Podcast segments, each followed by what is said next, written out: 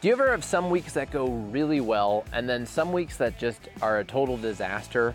I've found that the key to really winning the week is having an exceptional plan. And in today's video, I'm gonna share with you how I learned to plan my week, some of the books that I've read, some of the people that I've worked with on this, why I start with paper first, and if you stay to the end, I'll actually give you a link to download my weekly planning template that I print out every week.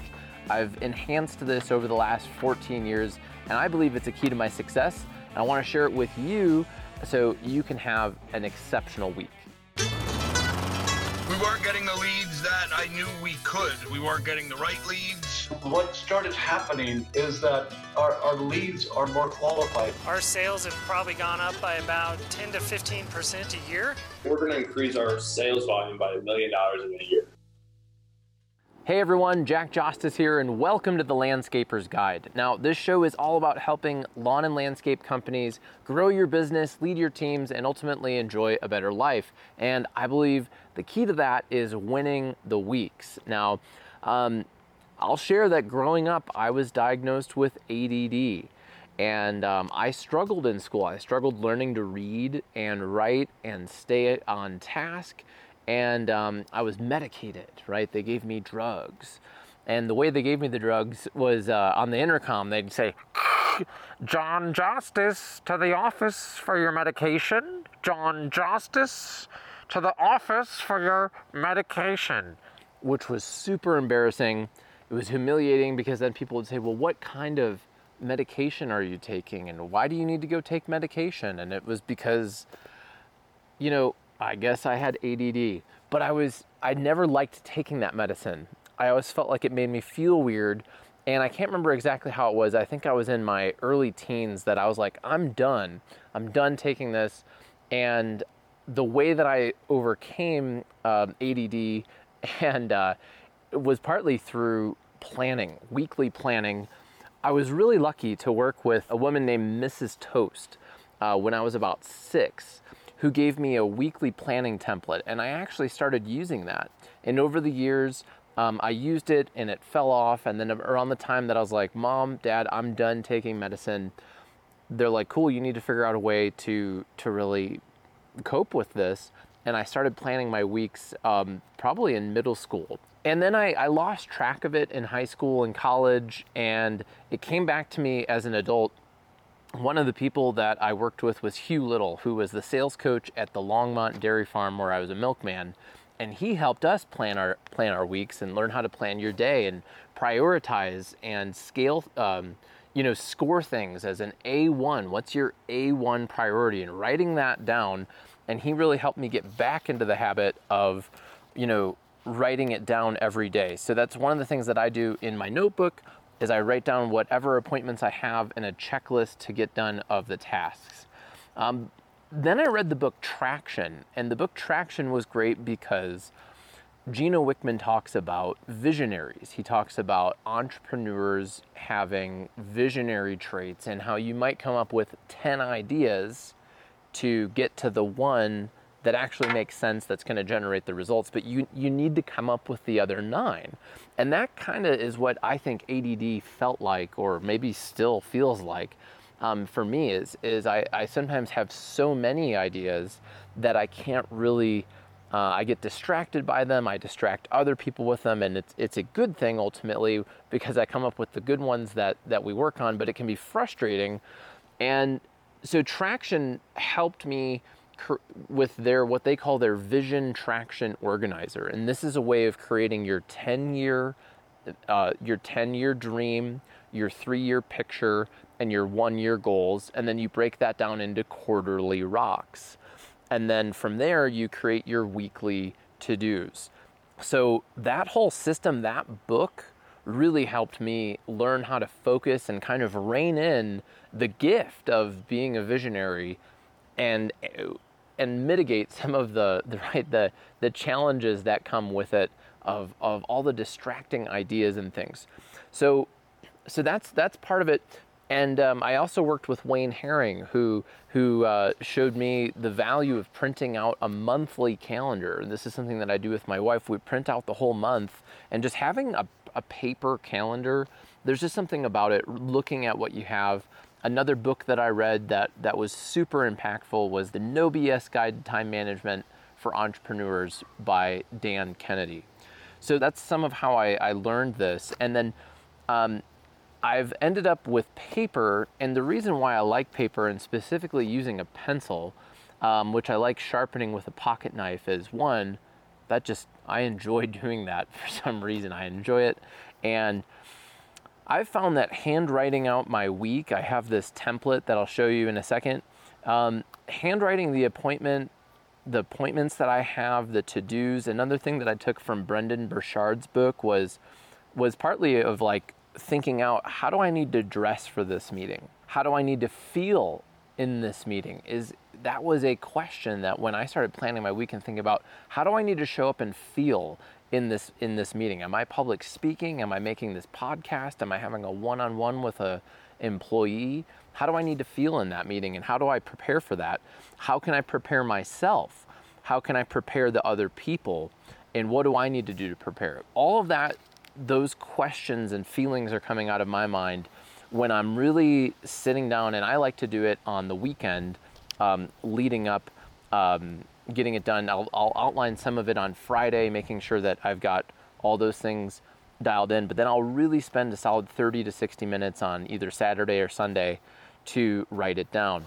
Pencil and paper is also great because there's nothing like crossing off a major to do from your list. It's cool putting strike through in a Google Doc or checking off an Asana task. And when you're on a team, you have to use those tools to communicate with other people. But I've just found it gratifying to cross off something that I wrote down that I was going to do.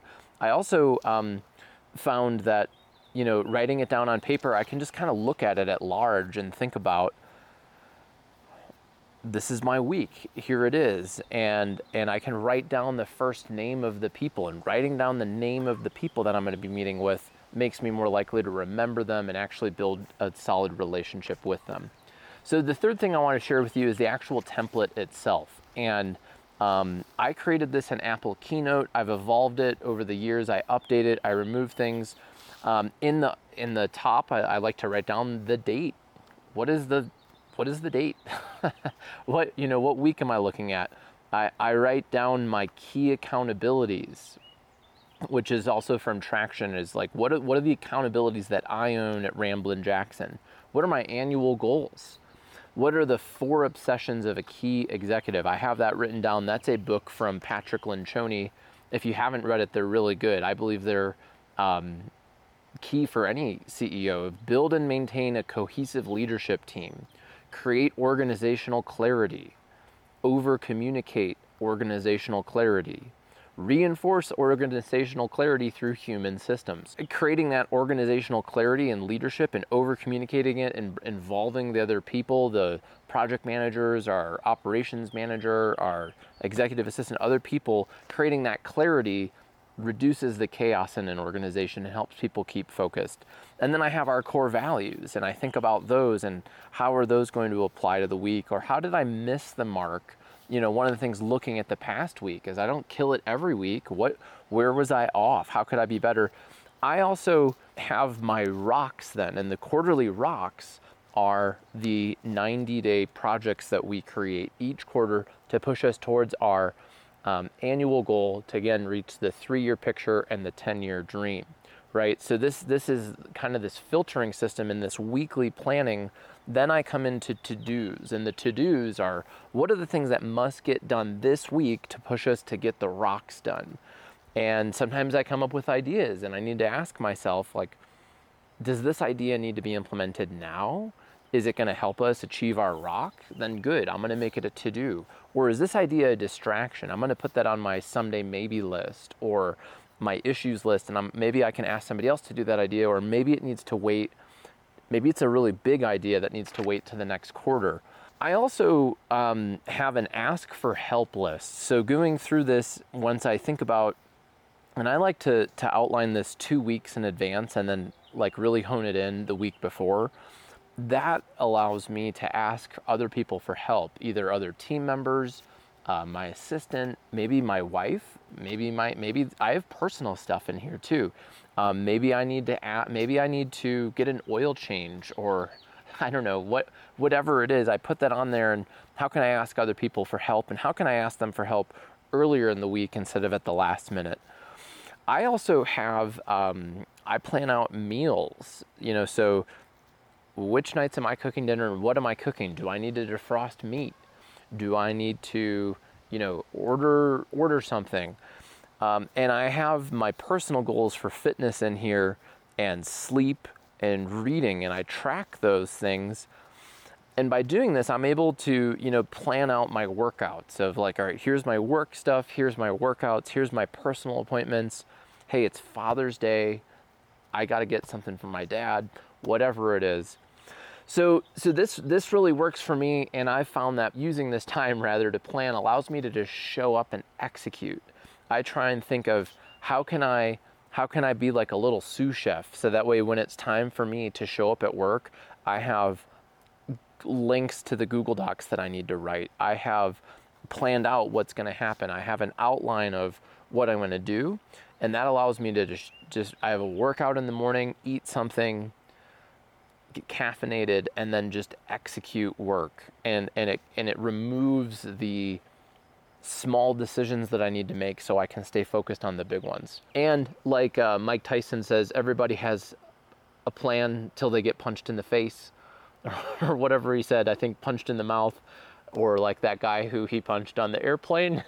I don't know if that was in his plan, but hey, having having a plan, right, allows you to shift things. So maybe somebody cancels a meeting last minute. Yeah, it's frustrating. Or maybe something comes up. I'm able to adapt and stay focused on my to dos. What's the next thing that I need to get done? So um, that's my plan. I'm going to put a link to this as a PDF down below in the show notes. So I hope I hope you dig it. Check it out. Let me know what works for you for planning your week. Um, you know, doing this on paper while having so by the part that I you know I have open, I'll have open Gmail, I'll have open my Google Calendar. We use the G Suite here at Ramblin' Jackson. I have Asana and HubSpot, whatever various Google Docs open that that I'm using to communicate with my team.